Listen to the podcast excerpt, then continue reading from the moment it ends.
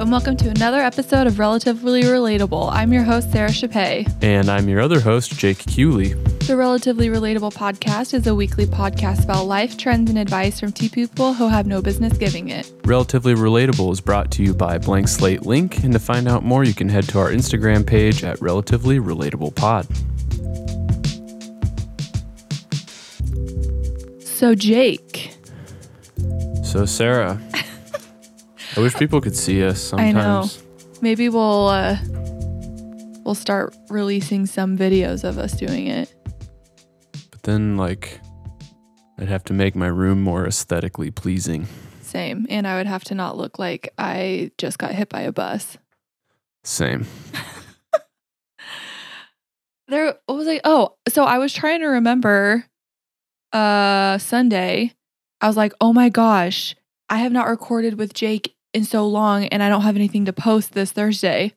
But I did. I just like have no concept of time now.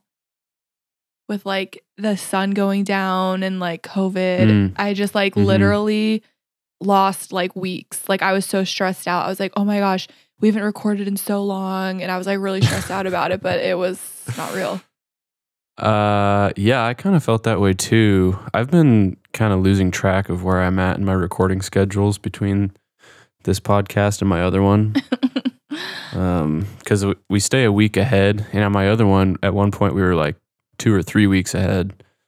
So keeping track of like what I need, what I need to have done, and when, and Yeah. which episodes, and um, God forbid I just make a calendar. I keep track of everything in my brain, but yeah.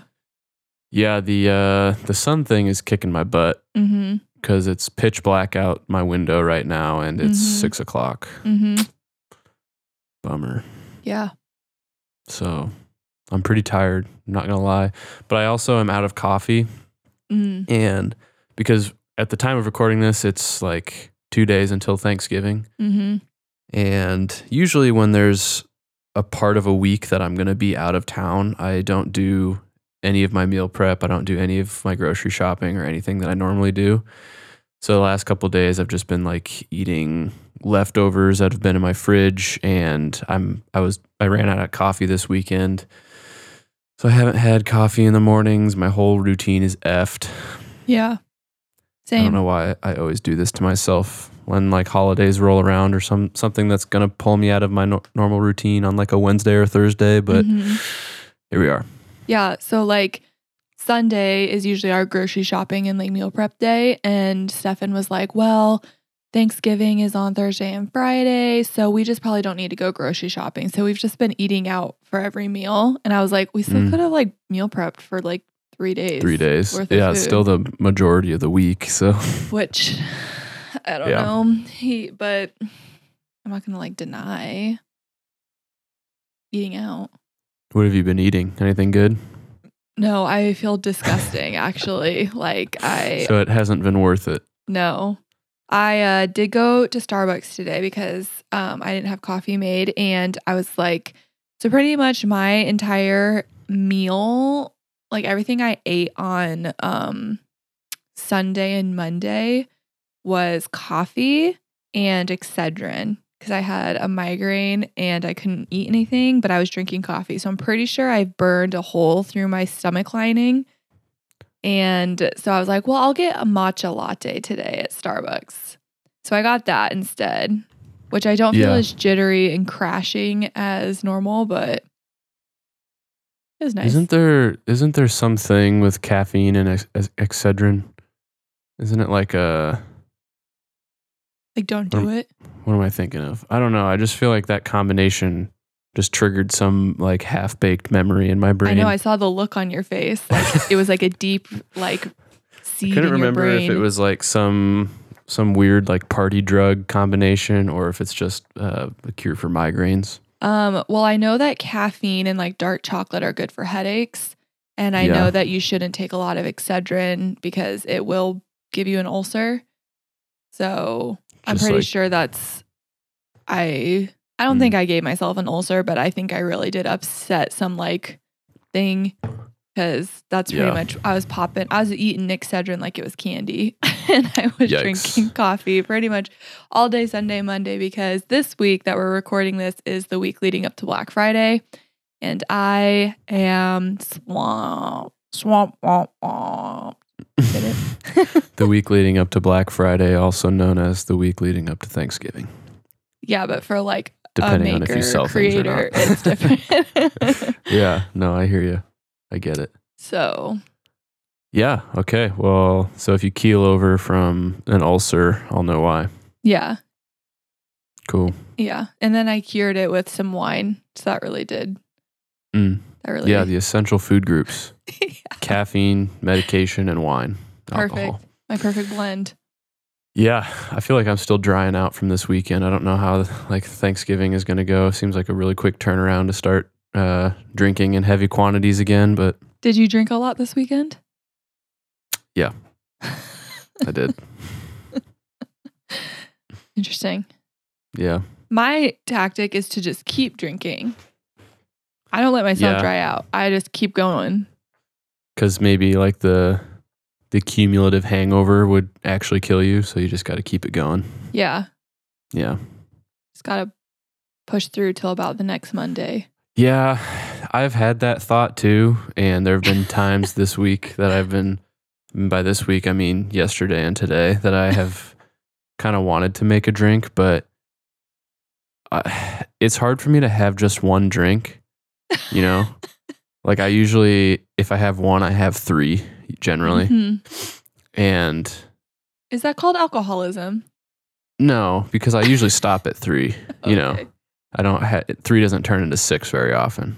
But the problem is, I feel like any amount of alcohol ruins the quality of sleep that I get. Mm-hmm. So even if I just have like one or two drinks, if I'm slightly buzzed, I just I don't know. I get dried out and I just don't sleep very well, and then that Mhm. affects my workout. Mm. I don't care about how it affects my work Mm, day or no, like the no, things no, that I'm paid to do, but right. Yeah. Yeah. Yeah. Yeah. I hate when I roll into a workout and feel like uh, I'm not performing at the level I could be because of some easily avoidable decision that I Mhm. made. Yeah. so that bums me out. But so that's usually honestly what keeps me from drinking during the week. I don't know what that says about my priorities, but I mean, so okay, when when I drink, I get that same like I don't I just don't get a good deep sleep. Mhm. But I have this issue where like it feels like my body is like humming, like it feels like the radiator in my body is like rattling. interesting. And um our friend Tyler had mentioned he said um like I get this like burst of energy in the morning when I'm Yeah. hungover. And so for anybody who wants to know this, I just learned this. I used to think that was just me that had that like shaky feeling and that just like Mm, like all the cells in your body you could feel them like vibrating mhm. and this like jolt of energy at 6 or 7 a.m. and then you crash at 10 or 11. right. It's because alcohol has like an upper in it and it gives you adrenaline. That's why when you drink, you sometimes feel invincible and you have like energy and stuff, even if you're not, you know, chasing it with an energy drink. right. And so that's what it does to your body. And then um, you wake up feeling invincible in, at like six or seven, and then you crash because it's wearing off. Mm. It's a fun fact. I just thought, you know, I'd share that with everybody. Yeah. And then you, you said if um like the key to avoiding a terrible crash is to do all your hydrating during the Yeah. upper phase. Yeah.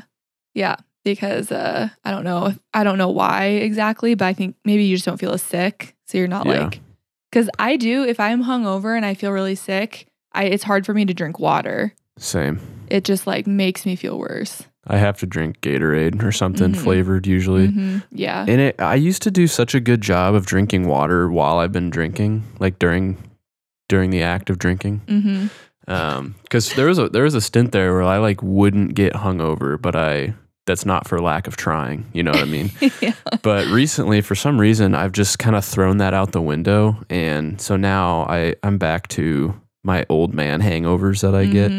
hmm Yeah. My Are we gonna eyes talk about this the whole time? All twenty minutes of Yeah. drinking. Yeah. Yeah. Yeah. yeah. I know you're bad at transitions, so I figured I'll give you the chance to switch. Oh, okay. So, um, our one of our listeners suggested or submitted a request for topic for us to discuss. mm-hmm, Um, and so it's kind of a add-on to our birthdayed and confused episode about how we were talking about like societal pressures of relationships and adult relationships. And like when they first sent that to me, they're like, I want an episode about adult relationships. I was like, that sounds so weird. Like I was like, Yeah. like porn. Like I don't know. I just like the way she worded it. I was just like, what do you mean? But then I like got it. mommies and daddies have. Yeah. So, uh, which I thought was cool because I've actually written about this for um, a blog before about um, like adult friendships because I think they're different than uh, high school friendships and things For like sure. that. So, Mhm. I thought we could. Apparently, our ramblings resonated with someone and they want us to keep going. Yeah. I didn't get in as big of trouble with my girlfriend as I thought I would. So That's great. let's see if we can do it this time. so, um, I guess where do you want to start? Like, I don't know. Do you want to talk about romantic relationships or um, what's the opposite of romantic? platonic. Platonic relationships? Like our friend, a platonic relationship is like a friendship. yeah. Well, I mean, so basically, their question or their comment of what we should discuss was attached to our discussion of the pressure that society places on mid to upper 20s to get Mm. married and have kids. Mhm. So I know that this listener is married and she said, I'm so not like in the kids' conversation, but must Oh, be yeah. getting that pressure. So I I had like a bunch of questions I was gonna write down, but then I was like, I don't really want to drive the question the conversation too much because I have my own ideas about it. Like I didn't want to Okay. be, you know what I Yeah. mean? So we obviously did a lot of preparation for this episode for everyone listening. I mean, to I right now. did. I'm just I didn't want to Okay, like well, let- let's. I didn't uh, want to drive the conversation with just my questions. Oh no, that's okay. Let's uh, let's hear your your opinions and then. Okay, well I'll just go It. I'll just go in with what we're doing right now. So That's usually how a conversation works. So basically, Stefan and I, if you guys don't know me or like our mind story with Stefan, I got married when I was 19. I was a child bride. I was fresh out of the womb, yeah. young, and Barely legal. barely legal. And uh, we never really wanted kids right away. We were, because we were just so young. We were like, okay, well, when Sara graduates college, then we'll start talking about it. Okay, well, I graduated college and we were like, so like, no. hmm And then it was like, okay, once we get a house, once we do these, like all these like steps that we kept waiting to get to. Mm-hmm. And so then we were like, all of a sudden almost 30 and we're like so like when does it happen though like who Yeah. who do we like who tells us who gives us the baby Who gives us permission to Yeah. have a baby? so um lucky for us uh my parents your parents are pretty great about not asking us like so when are you guys gonna have kids because they know Yeah. that when people ask me to do things or that I know when people want something done from me, that will significantly elongate the timeline of when things I do happen Yeah. or end it. Like I won't do things because people ask me to or I feel pressure. And I've never Yeah. felt pressure from my friends pressure me. Like they're Yeah. like, "Don't you want one?" And I'm like, "No, No. not really." Um, and Yeah. then Stefan's family has like 500 kids on his side. So like no one's thinking about us. yeah. Um, so I don't really get the I don't get the societal pressure. Like I don't physically Mm. like no one's pressuring me to have kids. hmm Um, but the you know, the listener was basically saying to because we were talking about that with our birthday episode. Right. So yeah, I don't know. Like, just to be honest, I don't. Me and Stefan both have said like we see two different paths for our lives, and we would be happy with either one. Yeah. We would be happy if we had kids and we see that life how that plays out. And then we see Mhm. the life that if we don't have kids and how that plays out. And both are good. hmm We did have a conversation with someone though that has kids, and he did say that he thought it was low key selfish of us not to have kids. Why is that? Did Um, he give a reason? Does he, listen to this? I don't know. Probably Okay. not. Yeah. He wasn't being like malicious. He was just saying like, I think you're being like self serving. Like you're Uh huh. which I was just like, I mean, yet, it, and so like, then his wife was like, don't say that. And I was like, I literally don't get offended by this conversation. Yeah. I get offended by a lot and I take a lot of things personally. yeah. But for some reason, this is not it, which is probably good because if I did, Mhm. I would have had kids by now. I just I think that's an interesting that's an interesting point because I think you could make the same argument either way. I am, Definitely. I tend to be of the mindset that having kids is a selfish thing yeah. because they your kids don't ask to be born. You choose well most of the time you choose to like have kids. Yeah. Like get in the context of this conversation, let's say that two Yeah. people are deciding, you know, let's try to have kids Yeah. um, because I want them. Right. That's a pretty selfish decision too. yeah. And then there's a soul in this world that has to deal with everything that's in this world. Eventually they Mhm. turn 18 and then they have to just like Pay taxes. deal with the decision that you made to have them.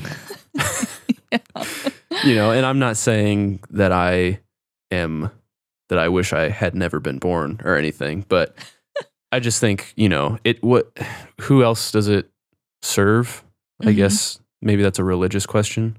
Mhm. Um, I think my personal opinion is that a lot of the societal pressures to, um, well, one to even have a mate, but two to get married, and three to have children. I think a lot of that is remnant of, um, just religious upbringing Mhm. for the most part. And that's something that I've actually been spending a lot of time in recent years, like deciding where that all fits in my life. Like, uh, not where faith lives in my life, but just like some of the se- seemingly made up rules, Mhm. or like if all of the the things that have been programmed into me at you know youth group and Sunday school and all these Mhm. things that um, were good for me at the at the time. Trying to figure out if all those things still hold true or if they hold the same amount of weight as they did back then. Um, and this, I am light years away from thinking about having kids, so I can't really relate to that as much. But I do think it's funny. Um, like, I think I talked about this in the episode a couple weeks ago, but it seems like everybody I know that has kids, they vent to me or they vent to people in general about how miserable they are because of their kids. Like, "Oh, I didn't sleep at all last night because Johnny was wiping poop on the walls. I think I said that word for word. Um, you know, some, and then they, they end it with, "Oh, but kids are great. You should definitely have have some someday." Yeah. I'm like, "You are not convincing me one way or another, actually." But Yeah. it's just it's a strange thing, and I have this theory that um, sometimes people will uh, unintentionally put pressure on people to do other things to justify their decisions in life Mhm. you know at times when at times when they're really stressed out about having kids and maybe they're the only only group only people of their age group or their friend group that have them um, it would be comforting for them to have someone else to empathize with them you Yeah. know uh, so i think there's some of that too um, i don't really know where this rant was going i'm done Cool. Yeah. Um, I totally, I mean, I understand and like relate to that because like when I was married so young, I did feel alone and I wanted other people to relate to. And even still now, there's times where I'm like, I've been married for so long. It's nice to talk to people who maybe have kids just because of the um like life status you're in, you know? yeah it's hard for me to be friends with somebody who is still living at home with their parents and like doesn't pay their car insurance or whatever. Like, not that any of that's bad, but it's just hard for me to relate. It's hard for me to have any Yeah. common ground. I agree. Um, the interesting thing about being raised in the church and going to camp, going to, I went to a Bible college. I got a degree in Bible Mhm. and is like the best thing that Moody gave me was it they forced me to question a lot of things. So right. Moody was, or like Moody is a very prestigious Bible college. It's very well known, I would Mhm. say, within like the Christian community, quote unquote. But it challenged a lot of I- ideas because that's what they wanted. hmm They wanted you to come to a, they wanted you to be able to defend what you believed, which was like Right. great. But it it did. It helped me work through some of those things that you learn at youth group that you're just like, why did we learn this or Right. not learn this? And I want to be a little careful because I know some people who listen to this go to camp So or whatever. But I don't I don't honestly even know how I feel about all that anymore though. Like because I'm such a like Such an- religion or what we learned. no, just like the uh the way that religion is taught to younglings Yes, in terms I of agree. like mental programming. I like agree. because I'm such a and this is something that I've learned probably for like the last I don't know, kind of since I started college. Um what was that 6 years ago? Jeez. Um Sorry, I, I'm having a hard time keeping track of what I was saying. I'm tired. The dark dark sky outside is throwing me off. Dark. I'm such a person that like I come to my own conclusions based on testing the theories Mm-hmm. right? And I don't know if this is, you know, instilled in me from my engineering training or whatever, but I hate feeling like I'm doing anything blindly or Mhm. following something just because, um, without ever having taken the time to think of the counterpoints or to uh, consider the antithesis of my thesis or Mhm. my um uh just my theory you know and so i think that it's just really dangerous to essentially brainwash people one way or another because then like you had mentioned they get to this point where they're only doing things because that's the status quo because they were raised in the midwest with a Mhm. god-fearing family you know and they, they don't really think about does any of this really even make do i actually believe or do i actually subscribe to any of this Mhm. um, I think that can cause issues when it comes to, you know, people getting married too young because they had this pressure in their college group or their youth group or whatever to, if you're not dating someone to marry them, then you are sinning or you're wasting your Mhm. life or whatever. Mhm. And I don't think that's true. Um, and people rush into, I think people rush into getting married um, just so they can hurry up and have sex or something Mhm. and then realize, oh, well, now I'm I'm stuck here. You know, if you, yeah. maybe you can shed some light on this, but I think people tend to get married too young in general, and then they have the pleasure of growing up while they're married and just like maturing and basically changing as a human being. Like, Mhm. do you feel like you're the exact same person that you were when you were 19 when you got married? No, and I hope I'm not the Right. same person. And so I think it works for some people and it's worked for you, but I think that's just an insane amount of pressure to put on a relationship through like Yeah. probably the most formative years of your life. People say that, you know, like your teenage years or your adolescent years are the most formative, but I think the the time that you spend um, getting out of the house and um, you know, kind of going out on your own, even even if it is just to college, but learning to do things for yourself or learning what you Mhm. actually believe for yourself. Those are the the most formative years because that's what develops you as your own person. I think Yeah. that's when you you break out of the I'm only doing these things because that's how I was raised, or at least I think that's how you should. yeah. That's what should happen. Yeah. They uh so that's something like so my sister-in-law um she married Stefan's brother uh, we were she was pretty young too when they got married. She was a little bit older than me. I think she said she was 21. Um, and she said because I was asking her, I said, you know, what if because she has two daughters now, my nieces, and I said, you know, if they came to you and said they wanted to get married at 19 or 20, like we were, like what would you say? Because I would not let my kids get married that young because of Right. like how hard it was. And she was like, I would tell them like I trust them and like if I know the person, but like it will be very hard and there's no shame in waiting to be a little bit older. Right. And um it's really interesting because when like um I'm trying to be like careful with how I word this, which I don't know why because I usually just shoot my mouth off. I feel like you should just be honest. Just be honest. Who Okay. cares?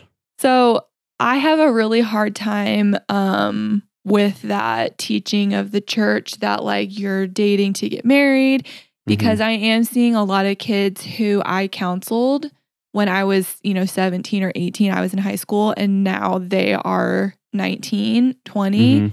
and they're all getting married and they all are in that same group. Like we all Right. not saying that camp did that, but that's just like where I know them from is a Christian Mhm. camp. And I don't believe the camp that we attend pushes that at all. No, they don't. You for just- sure. It's just like kind of where we all connect. So, um, we all got married really young. There was a group of us that got married like literally within months of each other Mhm. and all within like a couple years of our age differences. And the same thing is happening now for like a generation behind me Mhm. or whatever, you know, they're 10, 15 years behind me now. And um it's just I know exactly how difficult it is to get married at 18 and fight to stay married for 10 years to be 28 and still be with that person. Mhm. And I don't think my life would have been any better if I didn't get married. Like, I know Yeah. who I would have been if I didn't get married, and that would not have been a good person. But like, I would have been on a very toxic and bad path. Like, I think Stefan really grounds me and believes in me and pushes me in a mm-hmm. way that I needed in my life. But I am afraid of the faith, Christian faith, Christian walk of people doing that and pushing those standards and those expectations, and then people being too afraid to say, like, well, I sunk two years of this relationship, but two years at 18 and you're 20. Like, come on Yeah. like you have you didn't waste anybody's time you guys are kids still Yeah. like you're growing i don't know what i'm trying to say but it really does frustrate me and um one of the bigger issues that i think is that the church does not teach enough about sex and doesn't have those open conversations Right. and like you said that's a lot of the times they're like oh my gosh like we can't have sex and i've been dating for four months so what is there? this. What is left? Yeah. yeah eh, i don't know i don't know if that's necessarily like the conversation that this listener wanted but i think it's hard to discuss societal norms without discussing that because Yeah. i didn't follow a traditional societal timeline and i struggled with that for a very very long time hmm because i graduated i got married and i didn't go to a traditional college like four year degree. Um i didn't get a job straight out of college. I work for myself now. Like none of the stuff i don't have kids. Like none of the stuff even by christian societal timelines or standards i didn't do it right. Right. and so it's like, I really struggled with that because I was like, oh my gosh, I'm not on the right path. I'm blah, blah, blah. I'm just a failure. And then I don't Mhm. fit into this Christian timeline of having kids at 12 and being Mhm. married and being a stay at home mom, which there's nothing wrong with, but I don't want that. And Yeah. I was like, where do I fit in? Right. So, Yeah. I was going to say something. Um, I something you, what, what you had said about people being afraid that they'd sunk a certain amount of time into a relationship but since Mm-hmm. you know they find out that they're not they, they don't want to marry that person so then they're in this place of well what about all the time spent and you said Mm-hmm. yeah they're 18 yeah. um, i think that the I'm trying to think of a better word to use than the church because I know that that takes a lot of different forms and a lot of different Yeah. Beliefs and denominations are better or worse about teaching certain things. But um, I think just in general, like the culture of faith, at least the the the culture that I grew up in was very like like we have been saying, like you need to be dating to marry, like find or if you're not dating with the intention of marriage, then you're I've I've had people tell me then you are in sin or you're literally wasting your life or whatever. What? And I think that that's a really, really detrimental thing to tell people because there's so much value in failed relationships. Mm-hmm. Like, I think that's the most valuable thing about dating is learning, like, what didn't work. Even if it's like, even if you were catastrophic and you are the one that completely ruined the relationship, Mm-hmm. like, if you have the f- facility to look back and learn something from that, then the relationships that you have moving forward will only be better. Like you will know Mhm. what to look for sooner. Um, the next one Yeah. you won't spend. I mean, ideally, you will have learned and you won't Yeah. spend two years and you know a year of that suck or whatever just because you're afraid of of time spent. Like, I think that's that's a really valuable lesson that young people need to learn is that it is okay to date more than one person or not at this maybe not at the same time but i just mean before you get married like it's pretty it's pretty ridiculous to think that the first person that you have a, a love connection with um, is going to be the person that you marry mm-hmm. and people people have told me that um, if it's not the person you marry, it's not you never actually loved them or or something ridiculous. Like you don't know what love is until you get Mm. married, and I think that's stupid too. Like yeah. I think there are people that have a, a very impactful, a, a large impact on your life that you can say that you love, and that it could not have worked out for whatever reason, Mhm. you know. And there's just so many valuable learning points there. Um, and I don't know, I don't know if I've ever talked about this. Maybe I have on the podcast, but um, based on my upbringing and just like the group of people that I surrounded myself with for a while, um, basically up until my junior year of college, or actually like going into my senior year of college, I subscribed to the mindset that I needed to find um, a really serious girlfriend in college because if I didn't do it then, then how was I ever going to find another girl? Because, you know, I knew what kind of profession I was going into, which is mostly male dominated. Um, yeah. and there was like zero to no chance, zero chance of meeting a, a prospect at work, probably, um, or in my classes or whatever, because they were mostly dudes in my classes and everything. And then I knew that I wasn't going to stay around, you know, in Lincoln or go back to our hometown. So Yeah. meeting someone in a new city is really tough. So I was like, I need every girl that I meet in college is like, I just had them framed as, oh, this is the woman who's going to finally solve all my problems and make me Yeah. happy because I, I believed for whatever reason um, that because of this timeline that I have had observed time and time again from like my small group leaders or my camp counselors or whatever Mhm. that the years between 18 and 22 or whatever whenever you're in your college age yeah. That's when you have to find someone and if you aren't like getting engaged by the end of your college career i felt like i was a failure. It- like i had it in my head that if this doesn't go follow this specific timeline then you have failed at love or whatever. And that you know you've just wasted your the prime years of your life. And um i I actually feel really really fortunate that none of that happened the way that i had planned because I know the person that I was then, Mhm. just in terms of how much I put relationships on a pedestal and how much I thought that was the key to my happiness or to feeling, you know, feeling loved just in general. Um, and it's like as soon as I became, quote unquote, became an adult, meaning moved out of Yeah. the wings of like being surrounded by my family and went out on my own and was able to make decisions for myself like it it's like I had turned the corner 180 Mhm. degrees and that was Mhm. instantly like the last thing I was thinking about. I was like, hmm why would I want to get married? I'm having so much fun, like having my own apartment and doing all these things, like experiencing all these things, even, you know, the mistakes that I had made at that time. Like, I'm glad that they happened because I learned, I learned from them. Um, I would say that I'm a way more confident person in my own skin now than I ever was for the 25 years leading up to this point in time. And most of that has to do with even just like the few months that I spent just not thinking at all about Yeah. finding someone and settling down and getting married. Like I met my girlfriend, um, my current girlfriend, really not that long after I moved to Kansas Yeah. City. Um, but to be honest, we we met on a dating app, and I wasn't really looking for my wife on this app, Mhm. right?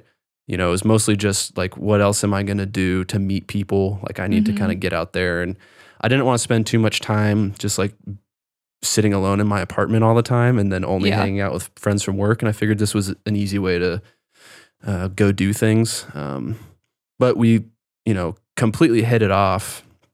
And we have been dating since, like, we live together now. And I don't know if it weren't for the after the fall semester of my senior year where I had just like sworn off women, just said like no, like I'm this is I'm just gonna whatever happens happens, you know. Yeah. Um, I don't think you know. I definitely wouldn't be in a position where I'd be with her because, um, I would have messed. I would have ruined it. I would have put too much Yeah. pressure on it from the beginning. Like I would have been super awkward because I would have had all this pressure that I needed to like win her over within the first Yeah. four minutes. Like I used to. I was so pathetic. I used to like research how to win over women, like what words to say, like because I was convinced because I couldn't find a woman that like wanted to be my girlfriend. I was so convinced that there was something wrong with me for that. Like the way that I communicated, the way that I was just wired. I was not mm-hmm. I could not accept the fact that it just wasn't in the cards at that time, you know. yeah. So I was just I spent most of my college career being like painfully depressed and feeling alone and feeling like I was, you know, wasting my life because of this timeline that I had for somehow prescribed to myself. hmm Um, and now that I don't feel this pressure, like, or I gave up this pressure to just get married because that's what everyone else was doing, or um, basically do anything because that's what everyone else is doing. I've been able to decide what things are important for me and why, and just like develop my own identity. And I think that's the Yeah. important thing is I think a lot of people try to find their identity in relationships Mhm. and in having kids. Like so many people, and there's nothing wrong with wanting to have kids, but just Yeah. like wanting to have kids because you just want to be a mom, I think is dangerous. Or you feel like you should, like that's what's expected of you. right. Yeah. Like that's the next step. Or Right. if I have kids, then I'll be happy. If we move, then I'll be happy mm-hmm. type of mentality. Mm-hmm. Yeah, I think that's like um it's just so interesting that like at like and I am guilty of it too because that's how I was taught when I was in high school and middle school. I went to camp, I went to youth group and I was told, "Okay, you should date to like get married or at least to learn what type of relationship you want and blah blah blah blah Mhm. blah." And like my boyfriends in high school sucked. They were super toxic. They were Yeah. borderline abusive and uh, manipulative. And so, like, I'm having somebody tell me, is this what you want for marriage? And so, I don't think that's like a wrong thing to tell someone who's 16, like, maybe start feeling out what you want or what, what Right. attributes do you like? For example, my high school boyfriend never made me laugh. I cried all the time. so, something that was important to me Uh-huh. was I want someone who's gonna make me laugh. So, when I met Stefan, the first thing I noticed about him was that he made me laugh.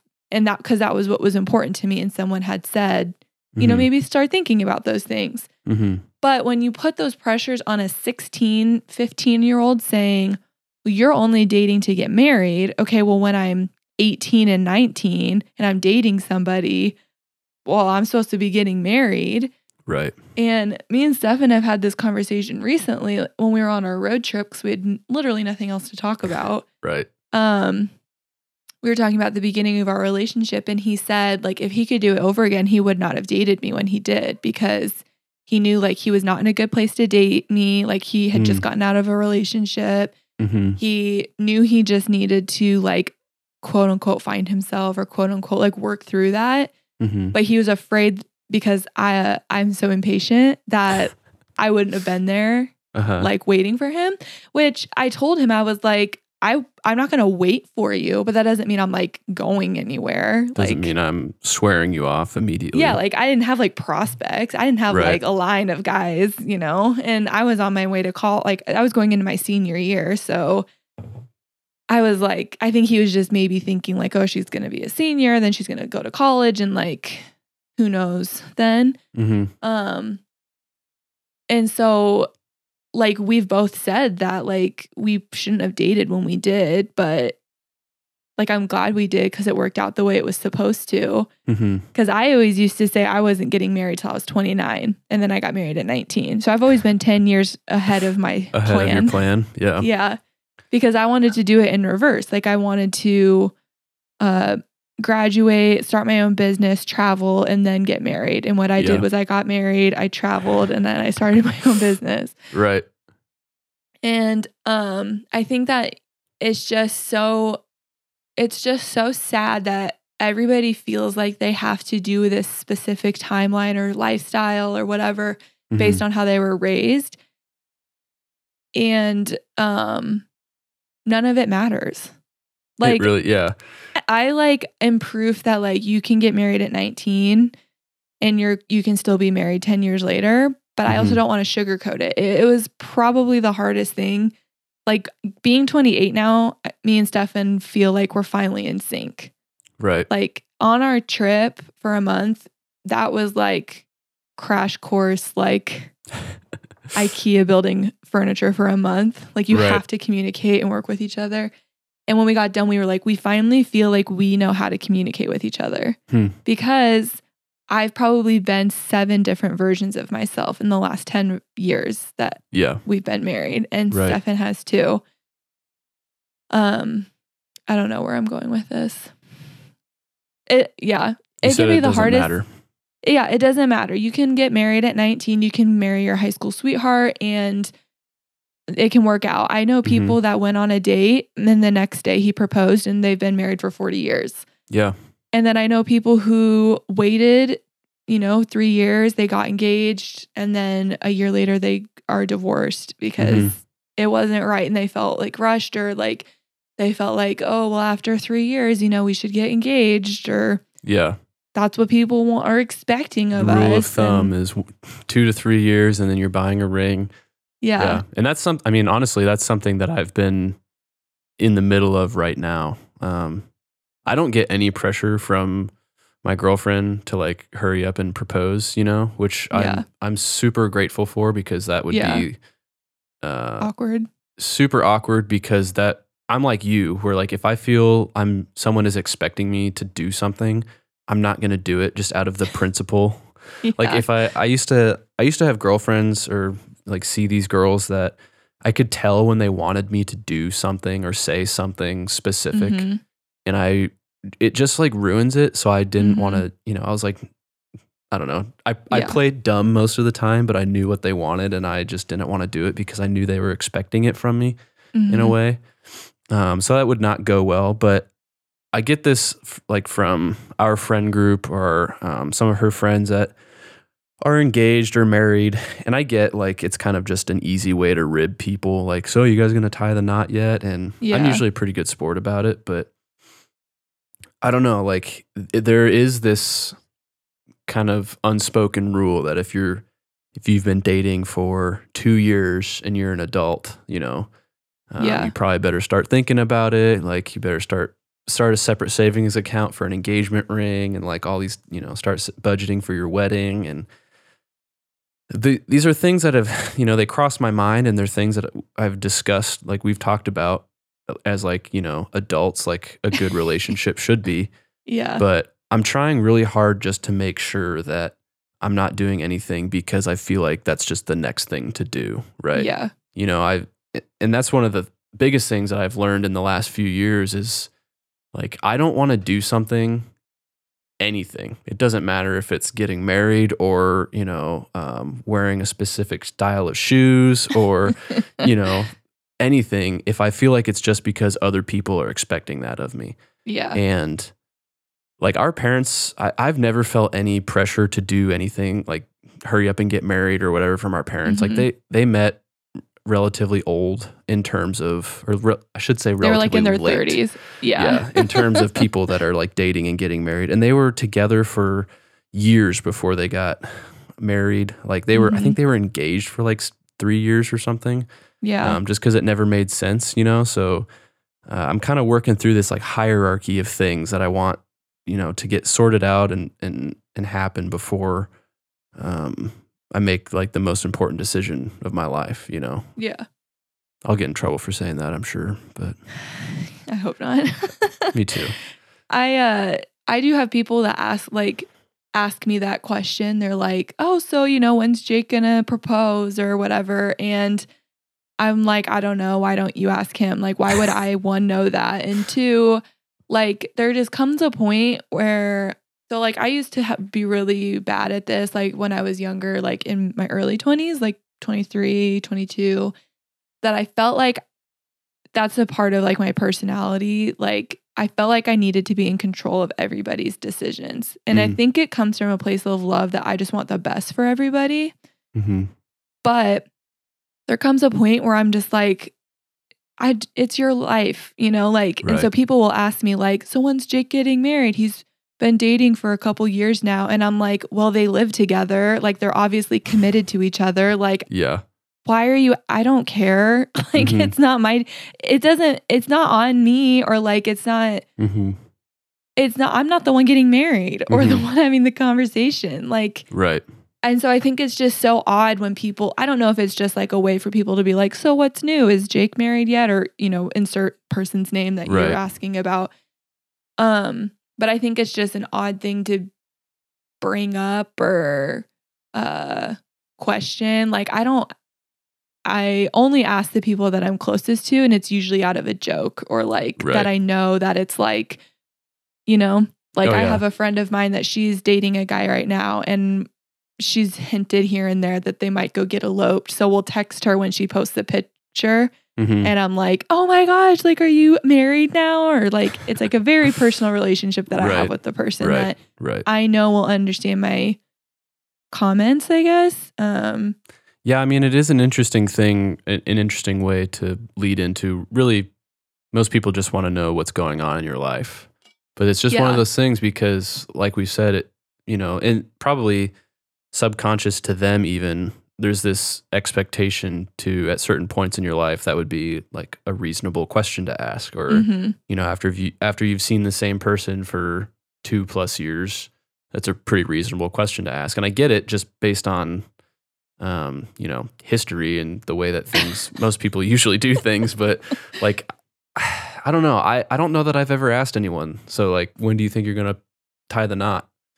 I'm always asking, like, so How's just work? like yeah or just like a, a more there's i feel like there's more thoughtful questions to ask so like yeah. like The do you only have any time I- plans for your future or like where do you see your life going in five years you know Yeah. you know people have there is more to life than just getting married and settling Mhm. down you know I, and i feel like um, people that are largely ambitious and people that have a lot of things you know a lot of plate spinning and a lot of things going through their head um, it can be sort of offensive maybe is like the only way only word i can think of but um, for you to ask someone or to be asked so when are you going to get married as if like that's the most important thing that you have to Mhm. talk about you know Mhm. like i have this good job i could talk about or yeah. you know i have all these interests and passions you know i have these kind of side projects that i'm working on and i'm i'm not just talking about myself i'm talking about you know people that have a lot of things going on um, for someone to just kind of circumvent all of that and be like so when do you think you're going to get married i don't know like i've i've felt that way sometimes before Yeah. where what so this is all i am is just some guy that's supposed to go get married Yeah. um It's like, um, I don't know. It's kind of hard because I have friends that they're like, uh, all, all I want to be is a husband and a father, or all I want to be is a wife. And Which is like, great. There's That's fine. yeah. There's some people like that's that's what they want. And so I don't want it I don't want it to sound like I'm just knocking that and being like blah blah. blah. I don't know. No. But no, I like agree. like I just think there's the only one time I've asked somebody like, "Oh, so when do you think you're going to get married?" or like, "When are you going to propose?" He was like there to tell us he was like proposing. So like I just beat him to it kind of. Like I Ah. just kind of like had this feeling. I was like, "So when are you going to propose?" And he's like, "Well, I think when we go skiing." And I was like, "Wait, what?" What? Yeah. I'm going to be there. I'm going to be at that. So like you are you telling me like this? Mm-hmm. Like that's the only time and I just don't I maybe I used to do it and so maybe my friends can correct me, but I just don't feel like I I don't care. Like, Yeah. I care about your relationship. I care if people are happy. Obviously, I care if you're in a healthy relationship Mm-hmm. and if you're making healthy decisions, but like at the end of the day, I can't I can advise you or give you advice if you want advice from me, but like Mhm. I'm not the one making that decision. So when people ask me like questions about you or somebody else that I know, if they're like, "Well, what do you, th- well, you know, when is X, Y, and Z? When you think they're going to get married?" I'm like, I don't know. yeah. I don't care.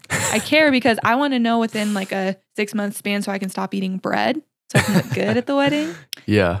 But Sure. that's like it, you know. I don't know. That's pretty self-serving. I don't care. I don't have kids either, so My favorite response to those questions, like when people ask me, "When are you and Lauren going to get married?" I, just, I always just say, "I don't know. She hasn't bought me a ring yet." So, yeah, it's her job, I mean, it? why do I have to be the one to initiate that? You know, Wow, that's so progressive. I know. I'm just waiting for her to marry me Marry, or propose to me or whatever. Yeah. Yeah, I mean, I am a steal, right? you are. I mean, I bring a lot to the table.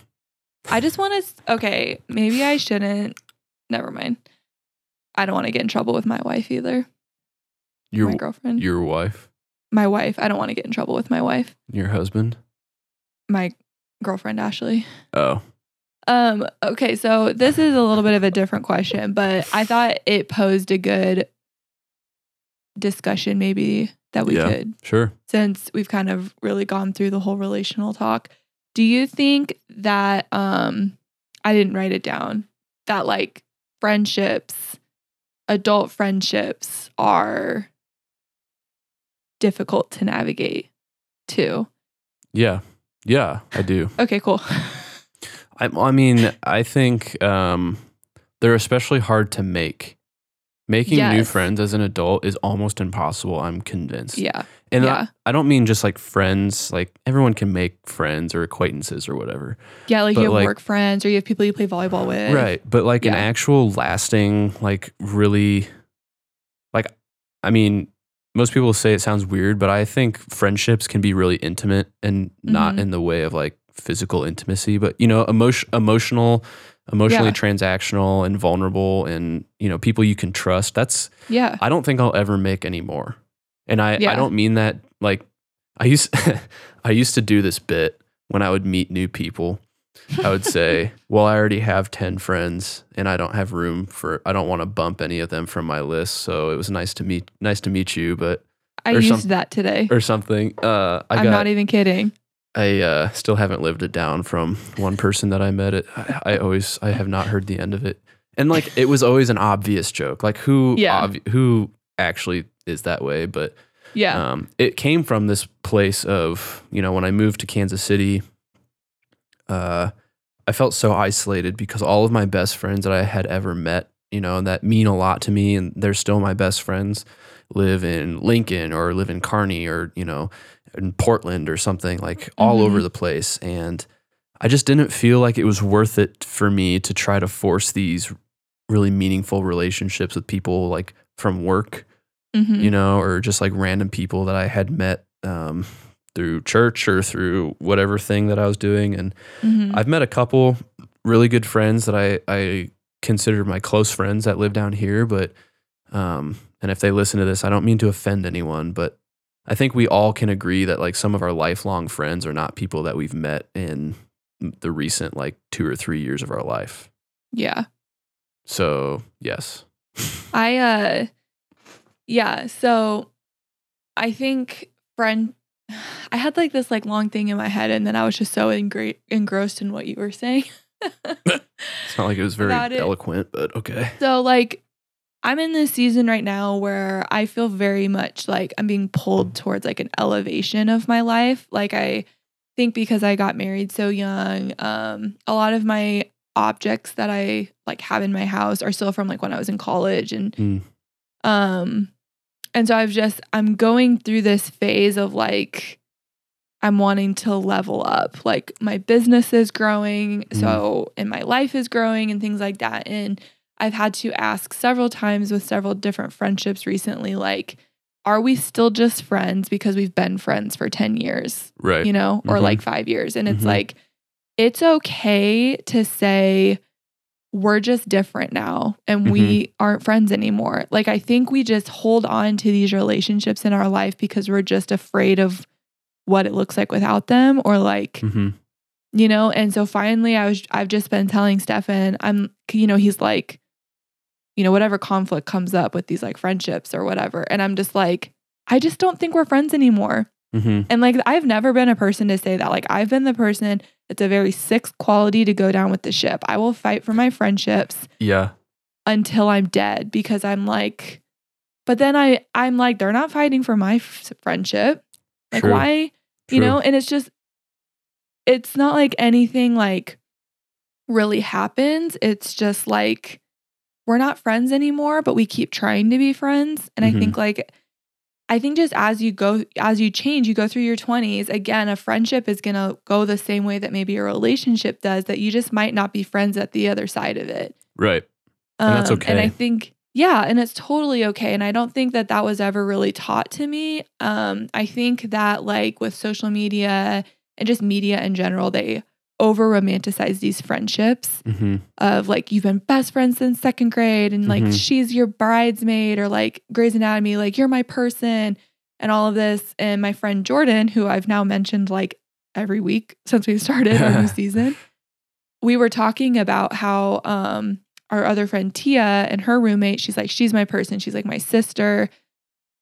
And like she just gets me. It's like almost like we're the same person. And Jordan was like, I just don't know if I've met my person yet. Like she's like, I have best friends who like I will like they're my ride or die, but Mhm. like they're she they're not like my soulmates.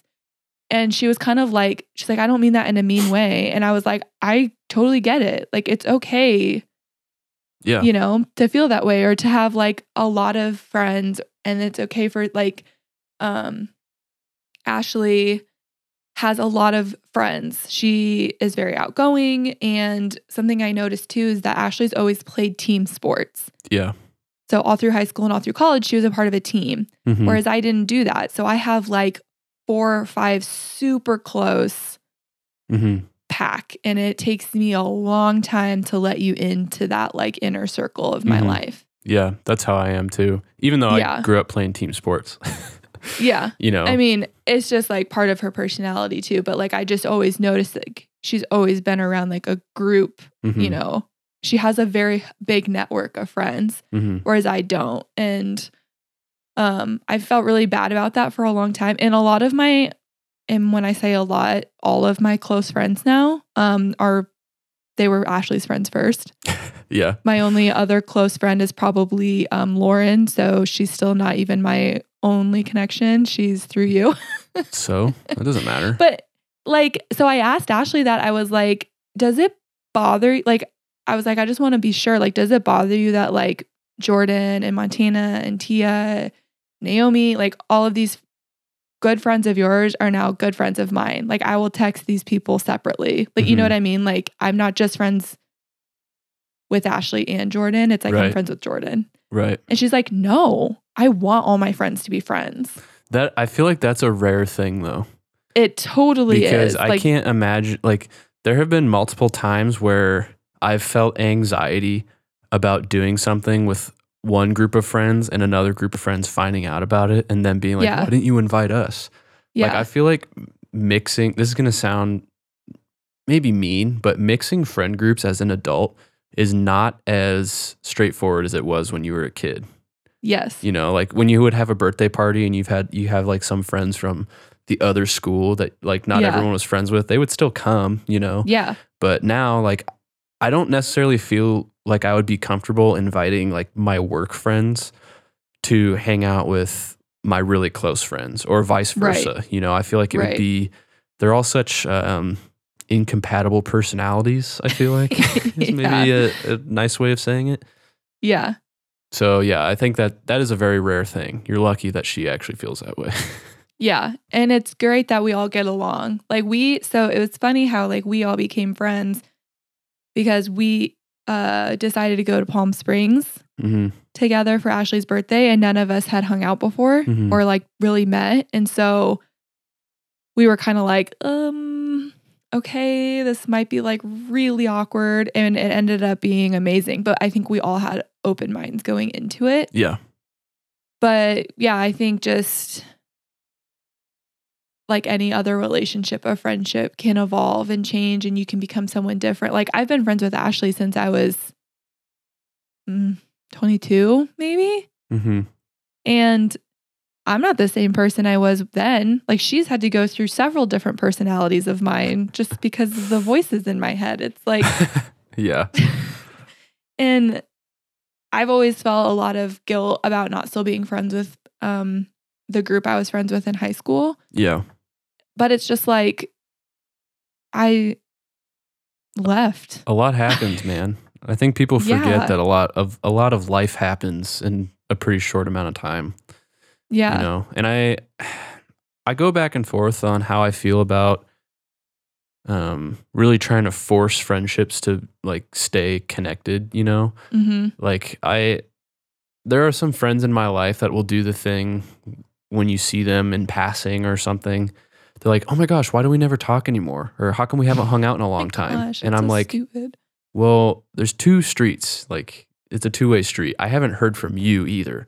So why is it now my responsibility? Like when you said they weren't fighting for your friendship, that Yeah. resonates with me a lot because I am the kind of person like I still feel guilty, like you said, that I'm not closer with like some of my really good friends from college that I used to hang out with every weekend. You know, we did Mhm. a lot together. We hung out all the time. We had some like pretty deep life moments together.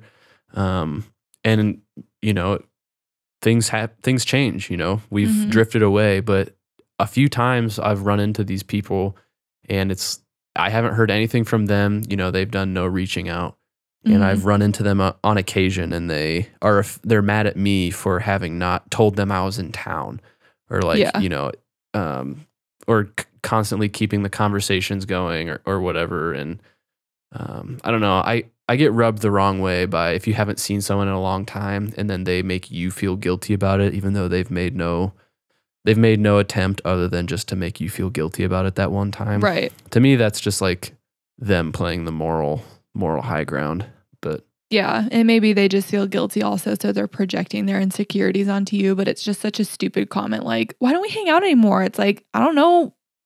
I was just swore. Why didn't you text me? yeah that's what, that's like- usually what i say i'm always like This last anyway go ahead this last weekend and like I'm not gonna like keep going because we're over our time limit, but uh this last weekend showed me like a true friendship for you. Like I saw the willing what friends would be willing to do for you. Mm, And that came at a time where it showed me a friendship in my life that I was like, this needs to be done. yeah You know what I mean? It was like such a contrasting two situations that I was in within like 24 hours of each other right that I was like, there are people in my life too. But I just saw it firsthand with you that will literally go to the ends of the earth for you. mm-hmm. And there are people in my life who I don't take up any space in their brain. Like Right. they would not think twice about me if they didn't see me again. And I'm wasting my breath and like energy on them. yeah And that might sound really harsh, but it just like it was so contrasting and polarizing within like 72 hours that I was like depressed about it. mm. Like it was just so like like a realization moment, hmm you know? I don't know what I was trying to say with that. me either just that you saw like what a what a what real like a ge- real genuine friendship and not that i don't have that because i have that with people but it's just like when you see it back to back you know Yeah. you're just like wow well, it is i don't have to stay friends with people just because we've been friends for so long It is kind of different to see it from like the outside perspective. Like in, so for Yeah. um, maybe we should clarify. Um, you and my girlfriend worked together to throw me a surprise birthday thing. Um, yeah where like you and mom and Ashley came down from Lincoln. The Talbot brothers came out from wherever they live these days, and you know I had some other some other friends coming down from Omaha that they were the only ones I knew were coming.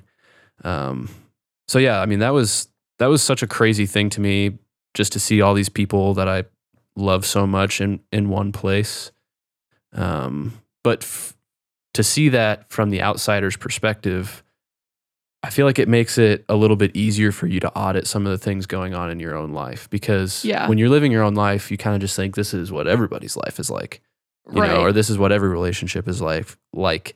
And that's not to say that you should like uh I think it's dangerous to compare the way that your relationships look to the way that relationships look with other people because everyone kind of handles, you know, emotions and relations differently, but hmm um, the overlying principle of that, like you have people that will show up versus people who never will. Um, Right. That's consistent, depending on Yeah. no matter how like how you internalize or or or show affection or emotion or whatever. Yeah. So yeah I mean, that's happened to me too. Like I've gone to, there's a few times where I was in a wedding party, um, and I, you know, I was really, really close with the person there, but I didn't necessarily Mhm. know all of their friends.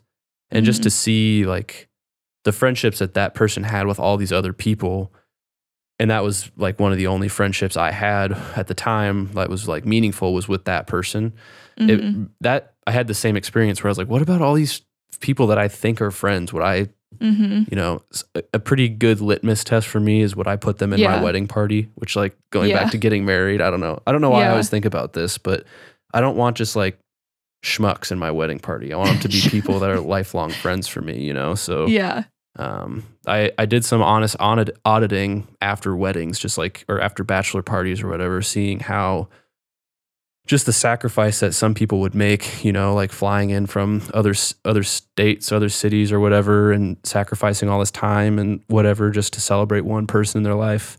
It's a pretty powerful thing to witness and I, it's an Mhm. easy easy way to see that maybe some of your friendships in your life aren't aren't up to par. yeah So yeah. definitely I feel like we did a lot of rambling. I'm really hot. Whenever I uh called emotion whenever I kind of put myself out on the on the clothesline, I get really hot. I'm always afraid I'm going to offend someone. yeah i probably did but I also I am really always care. afraid that I'm going to somehow I always say get in trouble, but really what I mean is just like uh say something that my girlfriend will hear before I have a chance to talk to her about it. I don't think I I don't think there's any surprises in this one though. yeah Oh, even All just right, saying that well- I'm sweaty. Holy cow.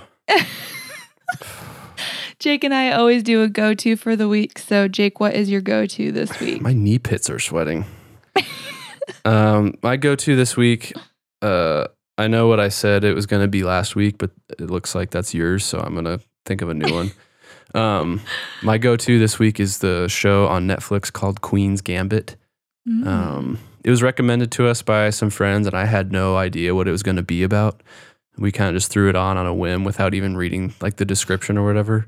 And it was so good. There's only one season, and we watched the entire season in one sitting. Um, it's only like seven episodes, I think, but they're all like an hour long or so. yeah. Um, we were completely enthralled the entire time. It's about chess, like the board game, which Yeah. like don't let you don't let that make you think it's boring. Like it's actually really really cool. Um, really Yeah. exciting. Um, so yeah, that's it. There you go. What's your go-to this week?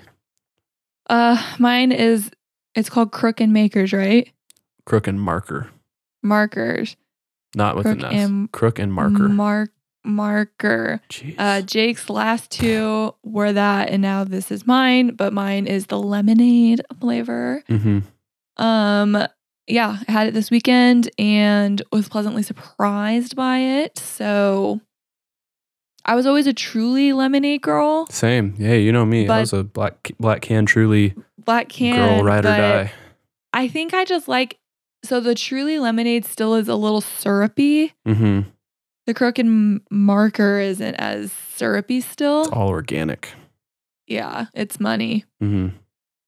Yeah, That's it. That's all I got. I'm I don't telling. have much to I've told all my friends about them. So if they don't sponsor Yeah. me soon, Yeah. it'll be a let's go. one way Oh, relationship. I also really appreciated they had a coconut pineapple flavor. And if you guys drink the Bai drinks, mm-hmm. the coconut pineapple is my favorite and it tastes exactly the same. And now I can just get litty with that. Yeah, I wish they had like a a thirty pack though. Yeah. they only have the eight packs, so Darn. it's a bummer. But How they get you. I don't know. Yeah, they're they're super good. I'm really impressed with their stuff. I don't think I'll ever do the the truly white claw thing again, to be honest. Yeah. Yeah. Their money. Yep. All right. All right, guys. Well, that is going to do it for this episode of Relatively Relatable. Be sure to subscribe, rate, and write a review of our show if you haven't already. And if you want to stay connected with us, you can find us on Instagram at Relatively Relatable Pod. Thanks for listening, and we'll see you guys next time.